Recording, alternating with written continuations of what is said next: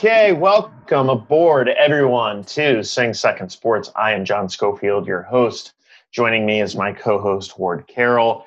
Also joining us this week to preview uh, the next football game in the evolution of this Naval Academy football team. Uh, Saturday at Tulane, a very good Tulane team, uh, is Bill Wagner. So, without any of the long preamble, for which I am very well known, uh, let's jump right into it. Wags, you had um, you know a bunch of great articles this week talking about how Navy has to turn the page, talking about how they you know are now hitting, talking about now an open quarterback uh, competition. So, from your perspective, all of these articles you wrote, break it all down really quick. You know, what do you think is the main determinant of success this coming Saturday, and who do you think is going to be lined up under center? Well, first and foremost, uh, we have to ask is I don't know how many padded practices they had. I know they didn't practice Tuesday, the day after the game.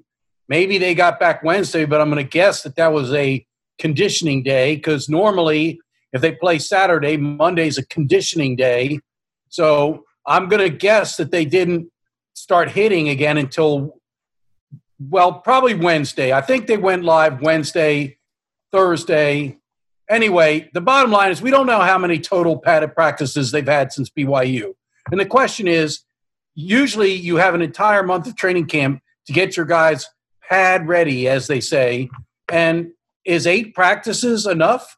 So um, that's the big question I have. Are they going to look different in terms of physicality and football? The second question, obviously, is the quarterback is in doubt. I mean, if you'd asked me the day after the game who was going to start quarterback for Navy against Tulane, I would have said Perry Olsen. And he's not even in the program anymore. He's transferring. So um, I don't know what they think of Dalen. I don't know if he gets a do over, gets another shot. Um, we found as we flipped the depth chart open uh, this week that a freshman named Xavier Arline is number two on the depth chart uh, at quarterback. Um, just for some background, Xavier Arline is one of the best lacrosse players in the country in his class. He was rated the number five lacrosse recruit in the class of 2020 by Inside Lacrosse. He originally committed to North Carolina for lacrosse. However, he had told all the schools that recruited him for lacrosse that he wanted an opportunity to play football. Initially, North Carolina was going to give him that opportunity. However, they had a coaching change Mack Brown took over as head coach of North Carolina football, and he told Xavier Arline, "We're not interested in having you play football here." So he opened his recruitment back up with the you know provision that I want to play two sports, and he got some interest from Utah. I think he got interest from Virginia. Virginia was offering him a walk-on spot as a wide receiver. The only schools that were going to allow Xavier Arline to play quarterback were the service academies, Army and Navy. So he ends up at Navy because it's an opportunity to play both football and lacrosse.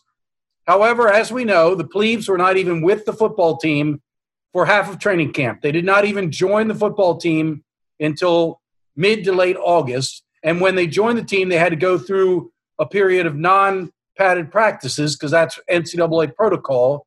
So the bottom line Xavier Arline's been practicing with Navy for like two and a half weeks, three weeks. So uh, who knows? Um, he's supposedly a tremendous athlete. Um, that's what we do know about the kid. We shall see come Saturday who lines up under center. I guess I would also mention Maasai Maynor. He's a sophomore that they do like, and uh, I, I, would say he's probably in the mix. Um, but yeah, it'll be interesting to see who they trot out there on Saturday, Johnny. So Ward, you know, what do you think from you know just the football game level? Uh, what do you think you're going to see on Saturday in terms of a response? You know, like you know, this is the traditional time right after you've got the doors blown off of you at home, embarrassed on national TV, that you hear about the coaches in the dressing room, you know, giving them the hair dryer treatment, just tearing them down, and they come out all all uh, motivated for the next game. Do you think we see that immediate bounce back, or is this possibly still a work in progress? And how do you feel about a Tulane team that actually came back from an amazing deficit last Saturday and beat a pretty good uh, South Alabama football team?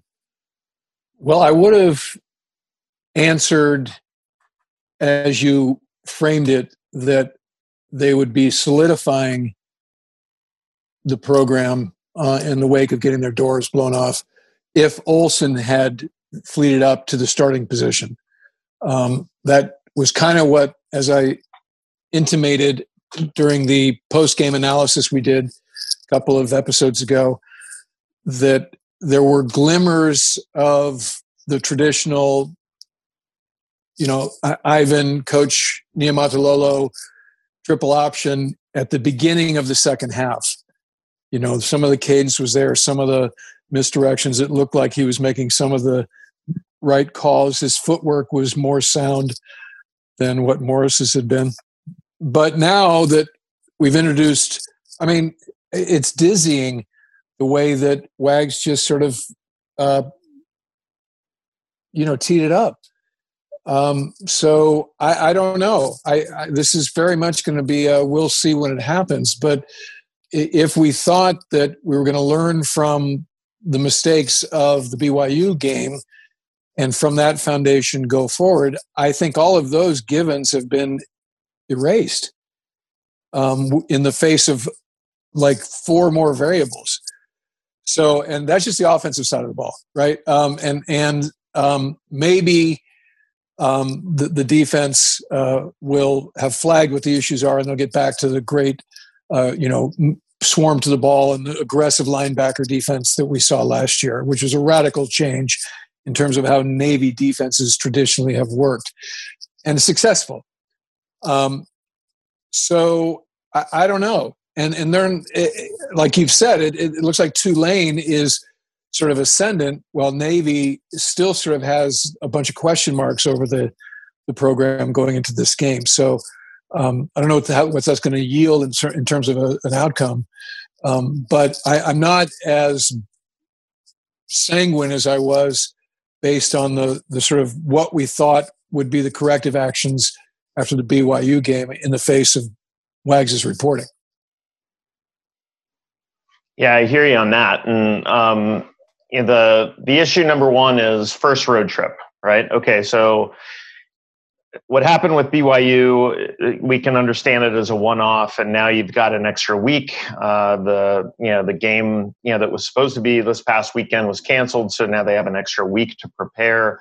But that's an extra week to think about losing 55 to 3 perhaps it's also an extra week to digest that perry olsen left the program it's also a week to kind of grasp what it's going to be like to travel and the fear that might exist with these young men uh, when it comes to travel. So, you know, now you get down there and you've got a Tulane team that, by all accounts, didn't look very good uh, in terms of preseason prognostication, new quarterback. Um, just losing, you know, looking terrible, losing 24 to 6 uh, in the third quarter to South Alabama and then they came back and and kind of miraculously won 27-24 so wags what do you think is going to be the most uh, you know, what, what's going to be the thing that makes the the coaches heads hurt the most on saturday on each side of the ball for tulane? Who's going to hurt us on saturday? Well uh, tulane has a, got a really nice rushing game. Um, willie spear i mean uh, willie fritz the uh, head coach is he comes from a background of the what they call the zone option. So he knows about option football, but he employs a different type of option. It's called the zone option, and it, that it is so called because they use zone blocking. Um, he's not doing that quite as much because he's got an offensive coordinator he brought in from Memphis, who's now in his second year, and he's brought a little bit of the Memphis offense with him, but they still do some of the zone blocking elements and they, they ran the ball effectively in that South Alabama game. They got a tailback, a nice tailback named Tyjae Spears, he rushed for uh, over 100 yards in the uh, season opener. They've got a really bruising um, goal line back, a guy, Cam Carroll. He's like 225 pounds. Uh, they give it to him on the goal line. He scored a couple touchdowns in the opener. Uh, he had uh, he actually had 10 carries uh, in that last game. So yeah, I mean they've got to look out for him on the uh, on the goal line. But it looks like he got some extra carries after that. So they they had one, two, three, four, five people, uh, you know, in their running back corps get at least four carries. Yeah, uh, you know, and, and, another guy that you'll see out yeah. there on Saturday. Um, yeah, they they they got a nice rushing game, and that's what they like to you know run the ball and then play action pass, kind of similar to what BYU did against Navy. So they're going to have to stop the run first and foremost. On the other side of the ball, they have a pair of very good defensive ends NFL prospects. Um, I wrote about them in my preview. Uh, that they that when it, if you're running the option, you've got to be able to read the defensive ends, and they got two very very good ones, guys that are considered NFL caliber. Um, I think Cam Sample's one of them, and I think the other guy's name is Johnson. I don't have their depth chart up here right now, but um, you know it's going to be a tough game, and uh, you know obviously you're on the road, and you know, it'll be interesting. Navy has put all sorts of safety protocols in. I talked at length to Brian Blick, the director of football operations today, and he talked about all of what they're doing from the minute they leave the Naval Academy on a bus to the minute, you know, airport uh, protocol, hotel protocol. They're really putting a lot of time and effort to making sure they stay safe while they travel because that's the concern that when you leave the bubble of the Naval Academy and you're out there traveling and you're at you know airports and in planes and on buses and and at hotels, that's when there's concern. So uh, they're going to try to be very very careful and make sure nothing happens. But uh, you know, going on the road in this environment might be a bit stressful. I think you mentioned that in the uh, open. So we haven't heard about any COVID spikes or any COVID cases in the wake of BYU. Ken Niumatalolo told us that they came out with all negative tests. Another thing that Ken Niumatalolo told us this week, well, he mentioned it when he talked about going why he's go, uh, going to a physical contact in practice. They're now up to three tests per week. I think they were doing two. Now they're doing three, one of which is the antigen test. So they have two full on coronavirus tests, and then that antigen test is the third. And so he feels a lot more comfortable. But he said they came out of BYU with all negatives. No, nobody tested positive. Um, they just by the by, Chuck Gladchuk was at a, uh, I guess it's the board of visitors that meets. Ward, who is what is that group that meets periodically, and the superintendent has to go. Board of visitors. Yeah, it meets, yeah. It meets quarterly. Right. Well, the board of visitors met last week, and Chet Gladchuk. Ooh, what did Sean Spicer say? That's was what like, I was I'm sure. say. It was, see, I beat That's you to exactly, it. I beat you, you to it. Spicy. You did. Right. He's on the board of visitors. That is amazing. Well, no, uh, Chet Gladchuk said they have had three total positive tests. One was a player, who I think I know who it was because he didn't play in the opener. Um, one was a coach, and one was a support staff member. Two of the people were um, asymptomatic. So that's not a bad record from July when the football players returned to campus to now. Three positive tests. That that's not bad. Yeah, it's pretty good by uh, your average Division One football team standard. Um, so, Wags, I mean, we're talking a lot about Olsen. Um, can we remind the listeners about who else was entered the transfer portal from last spring till now? Because you know, I, I think we've lost uh, sort of essay around just how many guys and at what positions, you know, because we're really focused on Olsen, but we're leaving out the the where where we got at the beginning of the season as a function of who we lost last spring when we entered the distance learning environment.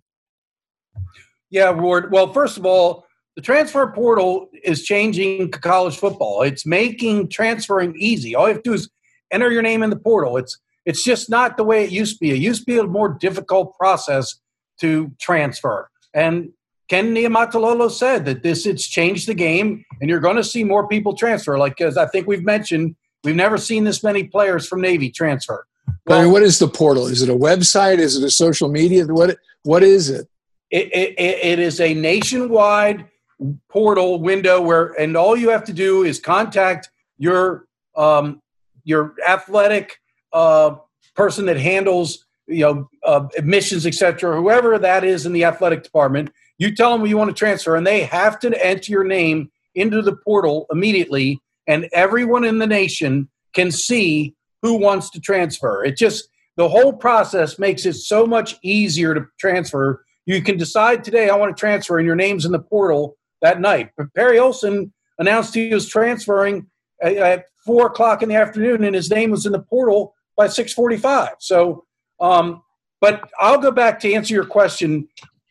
I don't want to talk about everybody that entered the portal because five of them were nobodies who were never going to play at Navy. The yeah, okay, but who, who, are the okay? That's who I care. Yeah. The two who matter. Shellan Garnes was a uh, would probably be starting at striker for Navy this season. Um, he transferred to Wake Forest. Jacob Springer, who did start at striker last season and played pretty doggone well, he transferred. He's at Ole Miss. So the two guys that mattered were Shellan Garnes and Jacob Springer. Now Michael McMorris the starting cornerback put his name in the transfer portal, but pulled it out, and he's still here at the Naval Academy. Now, just by the by, Michael McMorris did not start the opener against BYU, and I'm sure that's because the coaching staff said you're not getting your starting spot back after tooling around with transferring and jerking our chains. So now he did play the bulk of the game at cornerback, but Micah Farrar started at cornerback. But um, but the Olsen transfer, I mean, that I agree with you, Ward. I think the guy would have earned the starting job back, but we don't know what happened. I mean, uh, I do know this. Ivan Jasper told us on on his presser this week that the, his problem with Perry Olsen is that he would do one, make one great play and follow it with two mistakes. And he said that a quarterback in Navy's offense just cannot be mistake prone. And so you know, and it's not always obvious. I mean, he, he it's as simple as taking the ball from center and failing to fake to the fullback, or you know, you know, running the play to the wrong side of the field. I mean, whatever it is. But basically, Ivan said he would make one good play and follow it with two consecutive mistakes. And you cannot live with a quarterback in a triple option that is constantly making mistakes. I mean, that's tough. Uh, that's tough criticism given the way the starter played. It was the first game. Uh, and, and, as we've all become students of the option over the last 25 years, uh, that did not look like Ken Niumatalolo, Ivan Jasper uh, option football. So um, that may have been a little bit short sighted on the part of IJ to be as critical uh, of a guy coming in in the second half to bail out a quarterback that played terrible in the first. Yeah, I mean that's a good point, Chris. And I think the other thing that comes to mind that I'm thinking of with in, in light of John's question about what do I think is going to happen against Tulane, and I'm going to sound like CNO here. We're talking about reps and sets, right? To execute the triple option, you've got to have reps and sets. And so again, we've now in on paper anyway, in theory, we've gone backwards in terms of that if if the the starter could potentially be um, you know a plebe um, and and so that's what I think is going we're going to see for the next few games in, in terms of um, the the crisp execution that we're used to. Um, you know, you don't you don't get that uh, to Ivan Jasper's criticism of Olsen. Uh, you're going to have that's how you get third and long, right? you, one good play followed by two bad, bad plays. That's called third and long. You know, punt team assemble. Um, and and so I don't see how we're going to improve on what happening as BYU now that we're putting potentially um, somebody else in the uh, over center who has fewer reps and sets than what Morris had going into um, the the opener.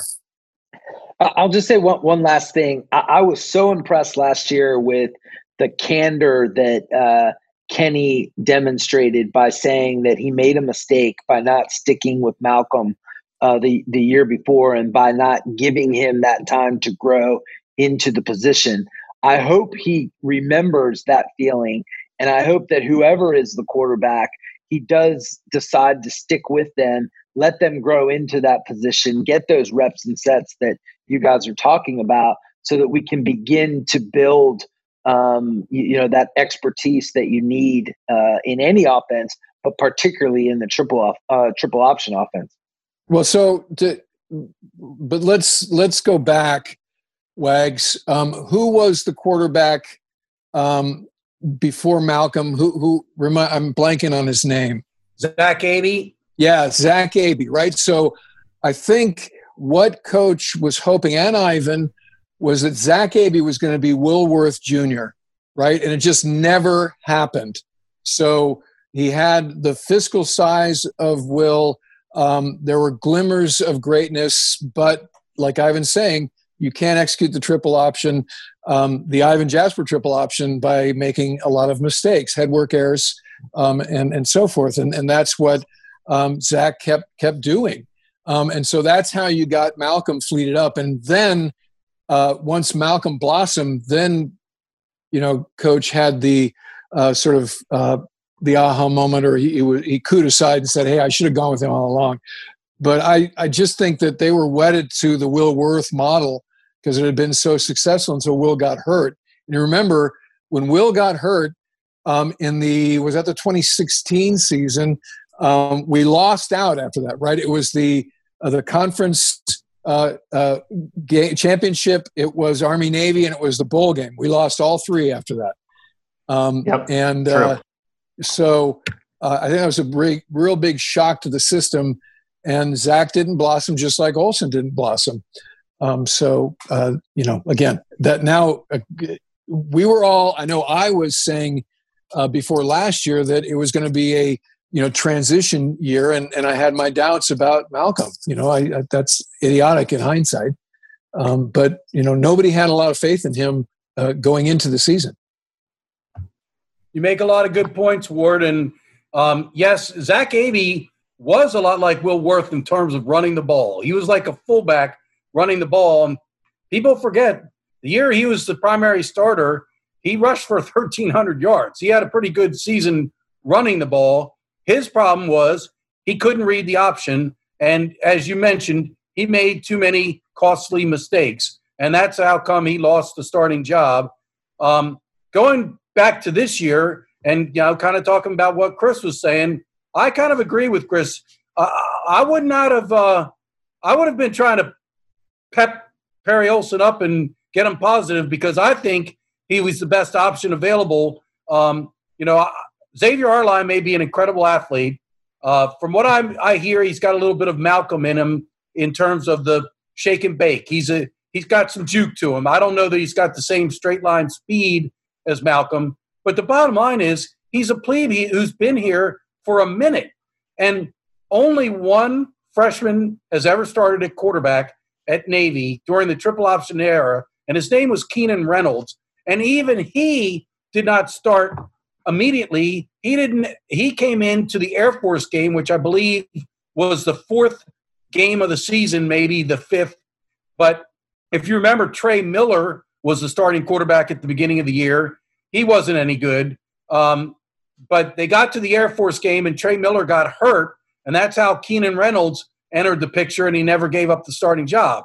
But keenan reynolds was such an incredible student of the game and i remember writing Keenan Reynolds gave up his spring break of high school senior year to come attend Navy spring football practice so he could learn the triple option. He got a playbook back when he was in high school and studied it nonstop before he even arrived at the academy. So there, I guarantee you, Xavier Arline is not Keenan Reynolds. So, and the other thing I have to tell you about Xavier Arline is he's tiny.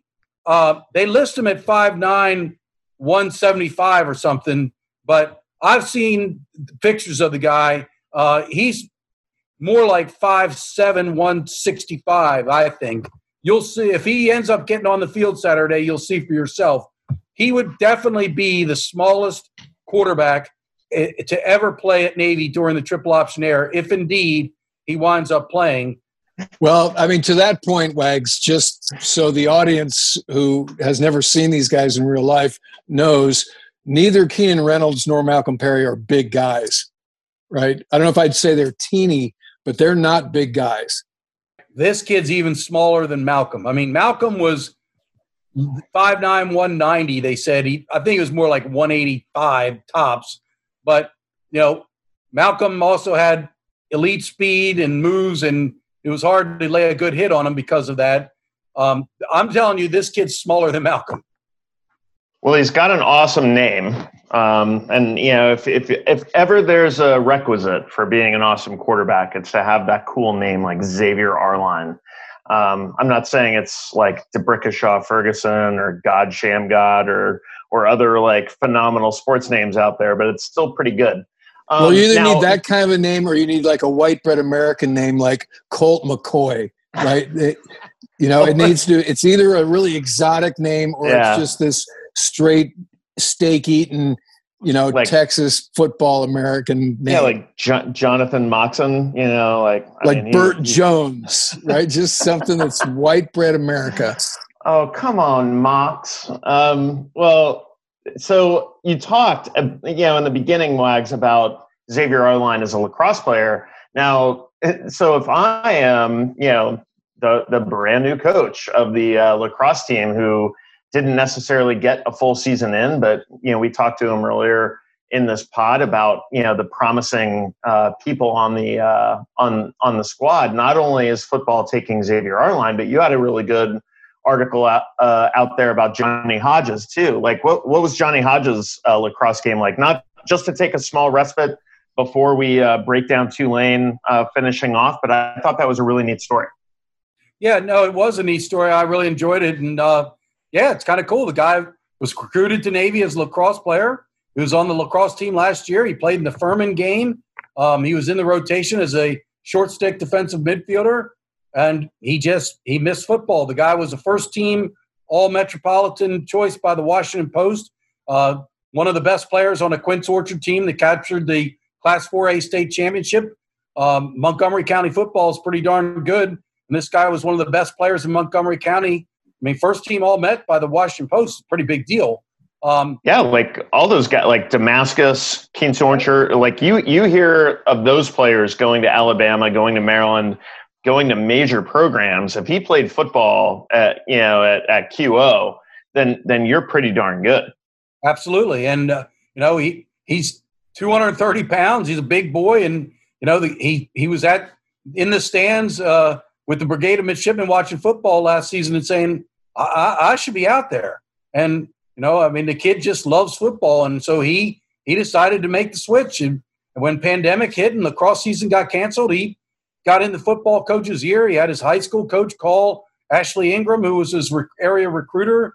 And Navy knew who he was. He was on their radar. They went and looked at him, but they didn't want to interfere with lacrosse. The kid was committed to Navy for lacrosse, and football didn't want to step on lacrosse's toes. They kind of you know, they got the kid first. So, but uh, he convinced the coaching staff to give him a chance, and lo and behold, he's number three on the depth chart. He he played against BYU and made four tackles toward the end. Um, you're going to be hearing the name of Johnny Hodges down the road. So, with the Johnny Hodges and the Xavier Arline um, notations here in this pod, you know, Wags, I have to ask you as the as a resident historian, is this kind of a back to the future thing where we're looking at a lot of really good athletes, both locally and nationally, who want to play lacrosse, who want to play football as well, particularly with how many players the Navy football team usually carries in football.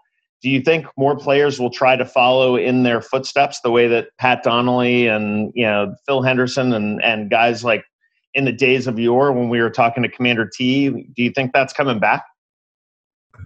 I don't think we're ever going to go back to those days. I mean, it was a whole nother time, and playing two sports was easy, and it happened in Navy all the time. Joe Bellino was a great baseball player. They would have guys that also played basketball and one other sport. So I don't think we're returning to those days, but I don't think the day of the two sport athlete is over. And they've had them at Navy over the years. Uh, you go back, uh, I remember Jamie Doffmeyer was an Arundel High School graduate and he was a great safety at Navy in football. And his senior year, he played lacrosse and was pretty doggone good.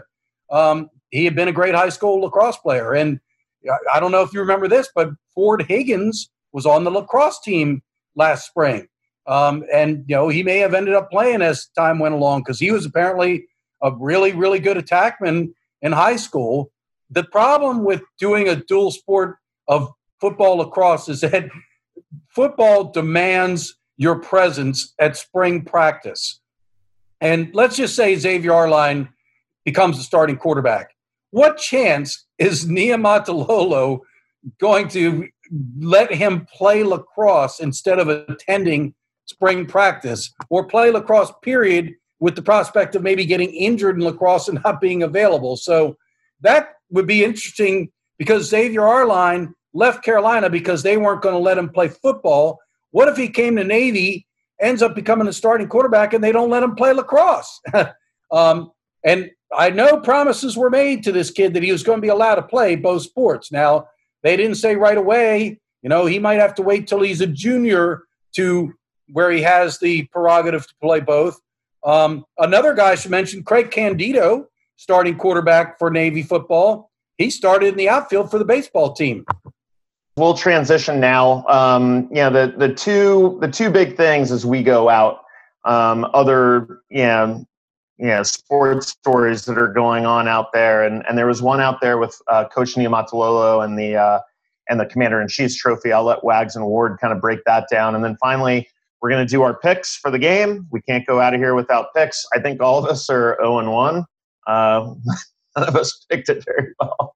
So, uh, so yeah, first and foremost, Wags, a little bit of controversy out there uh, with regard to, to Kenny talking about the Commander in Chief's trophy. Was that a I don't think the players see that as, as a distraction, but do you think that kind of took up some of Kenny's bandwidth as he was trying to prepare for Tulane? No, that's a good question. I know it caused him some uh, st- distress. That's for sure. I mean, here's what happened. Uh, to set the stage, no one knew for sure if Air Force was going to play Army and Navy. When the Mountain West Conference canceled football in the fall and said they were going to try to play in the spring, and now just by the by, we're suddenly hearing there's a chance that the Mountain West might pull a Big Ten conference and go back to playing in the fall. Um, but the bottom line is, is that we heard rumblings that Troy Calhoun, the Air Force coach, had no interest in playing Army and Navy in what, in essence, is an exhibition season because his real football season is happening in the spring. At least that's the way it was looking. So we also heard the Colorado Springs Gazette reported, and I believe it is very accurate, that Air Force sent 40 of their best football players home for the semester so they could do what is called a turnback at Air Force, if you have some sort of crisis emergency, and I think it's meant to be like you get mononucleosis or your mother dies. Uh, but Troy Calhoun used pandemic to send 40 of his best football players home so they didn't use up an elig- year of eligibility and they can extend themselves and get a fifth year, the fall semester of what would, you know, it, it, after they should have graduated. So, and that's the issue that I really want to get Ward's take on when you're done, Wags. So right. Ward, prepare yourself because I can already see your blood pressure rising. So yeah, right. yeah, go uh, finish that thought, Wags, please. Okay, so so we've got Air Force uh, looking like if what we're told is true about 40 players getting turnbacks. They're not even enrolled at Air Force right now. They're taking the semester off. They're basically going to put a JV team on the field against Navy. So now, I don't know that Kenny Niumatalolo knew that. His concern was how can Air Force sit around for a month practicing for us while we're playing other games and then we got to go play them. They're they're fresh. They're you know nobody's injured. They're not banged up, and they've been practicing for a month for Navy. That's his concern. So the news broke on Monday that yes, indeed, Air Force was going to play Navy. They finally actually announced a game time for that October 3rd contest against Navy in Colorado Springs. So I wrote that article, and then we had Kenny on a Zoom presser Monday afternoon. And at the end of the presser, I just said, Hey, so the news break today that in, indeed Navy is going to play Air Force. What do you think? And he shocked me. He, he went off. he, he said it was ridiculous. It was absurd. and the guys at the Pentagon are making these decisions. He kept talking about guys at the Pentagon, and well, I didn't even no one knew what he was talking about. I even texted Scott Strasemeier afterwards. I was like, what, "What's he mean by the Pentagon?" And you know, I think Strauss is like, maybe he knows something I don't know. Um, to be honest, I think he was trying to avoid criticizing the superintendent because Chuck Gladchuk, I called him after the teleconference and said, "Hey, you know, Kenny just, you know, got angry and blamed the Pentagon, and what can you shed some light?" And he said, "Look, the decision was made jointly by the three superintendents of the academies, uh, Air Force, Army, and Navy superintendents. Basically, decided that if all three teams are available and if all three teams are scheduled to play, then they're going to go ahead and play." And I don't really think Troy Calhoun, the Air Force coach, wants to play these games. And maybe that's where the Pentagon got involved. Maybe someone at the Pentagon told Air Force, "You're playing the Commander in Chief's trophy."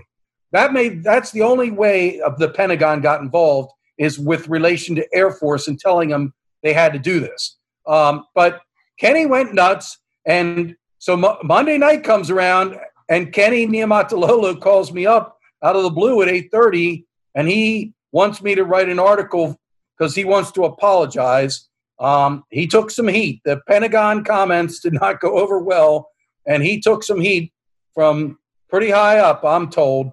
And he was remorseful. And, you know, as we know, coach, he owned it. He admitted his mistake. And we had an article the very next morning saying that Niumatalolo apologizes. He regrets bringing up the Pentagon. He should not have done so blah, blah, blah. So I'll pass it along to Ward to talk about Pentagon making football decisions. Oh, Ward, this is a gigantic softball for you. I mean, it is enormous. Coach Niumatalolo is a human being, right? And and and he's stoic. He's unflappable. He's the nicest guy on the planet. But there are pressures, and there he's having to deal with all of these variables of this pandemic and all the on agains, off agains. Now his you know presumptive starter quarterback is uh, in the transfer portal and so forth and so on. So I, I, just think he's there there will be times when when he's he's at his weakest when he could be given to the, this sort of uh, you know raw emotion uh, where he'll just say something like he said to to you wags. And and so um, I, I, think good on him as you've already said to kudos I apologize unconditionally, categorically, and now we're past it, right? I mean, that's it. Um, and whatever happens is going to happen. But as we've said with some other things, there's a big asterisk on the Commander in Chief's trophy this year. So, regardless of who winds up in possession of it, um, you know, there, there's going to be an asterisk uh, for all the reasons that we talk about in detail each and every week here on the show. Now, break, break the 40 guys doing this, whatever we call it, plowback year, or what, what's it called? Wags? Turn back. Okay, turn you, back. You, did a turn back year for dinghy sailing, right, Ward? I mean, you yeah, were like, hey, listen, yeah. I am not right. getting the PT that I wanted. I'm getting a turn back year. I like, in, in all ser- in all seriousness, this is where the real argument is. And for me, it's always hey, we only have four years to do our jobs here, boys. Like there are no red shirt years. This is what makes the Naval Academy different. And and it, for me, I've always heard this about the Air Force Academy that they have this type of loophole that is kind of bullshit. But I mean, God, does it burn? It, it boils my blood. So you're so you uh, let's say you could redshirt onesies and twosies, right? And and now I want to hear the alums freak out over this as they freak out about one guy who's going to go play for the NFL, right? 40 guys on the dole now for an extra semester or so. You know, that that's, I don't do the math. I mean, that's going to be uh, tens of millions of dollars of taxpayers' money, not to mention those are 40 bodies that aren't in missile silos or driving drones around or sitting in the cockpit of F 22s, you know? So, um, you have got to be kidding me with that. I, I, I this this takes um, this this what are we doing here with service academies having big time football to another level altogether. Um, so it'll be interesting to see the hue and cry and what ultimately the Pentagon does about this. if anything. Yeah, where's where's Bruce Fleming? Yeah, writing about these turnback years. Well, where's the Yeah, Air on, Force Bruce. version of Bruce Fleming? Come on. I mean, hopefully there's an Air Force Academy version of our good friend Bruce, um, who can lay waste to this fallacy here, to this this this whole construct is just ridiculous. Yeah. Hey, uh, real quick, I'll provide some history. The last player at Navy who did this was a safety named Jeff DeLiz. He was um, team, Oh yeah, I remember him. yeah, he was a team captain, and he got hurt early in his senior season. And Paul Johnson pulled the same stunt. He said, "Go home, take the semester off," and he came back and played the next fall after he did not graduate with his class. And that's basically what Air Force is doing en masse with 40 people. If anybody deserves a turn back here at Navy, it was poor Tago Smith, the kid Yep. who had to sit behind Keenan Reynolds for three years. And then his senior year, when it was supposed to be his season to be the starter, he gets injured in the season opener. If any kid deserves a turn back, it was Tago Smith, and he got denied. That's how we got Yep. Will Worth, right? Again, as we talk about the the moving parts at quarterback over the last five years or so. Um, so that reminds me, Wags, that when I was a plebe, dot dot dot, we had a class of '78 guy as a firstie uh, with the class of '79 who was there for first semester, named Dave Walker, who who was a a turnback. You know, so that existed way back in the in the dark ages when I when I was a plebe as well. I definitely think it is, in the end, as I wrap this, I definitely thought that Kenny was right to criticize this. I don't think he was right to criticize the Pentagon, you know, in terms of a broad brushstroke of criticism.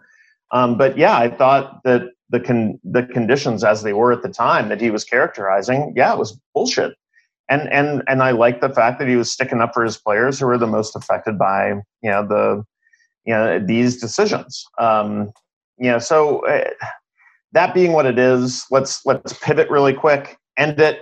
Um, what I'd like to do is start with predictions.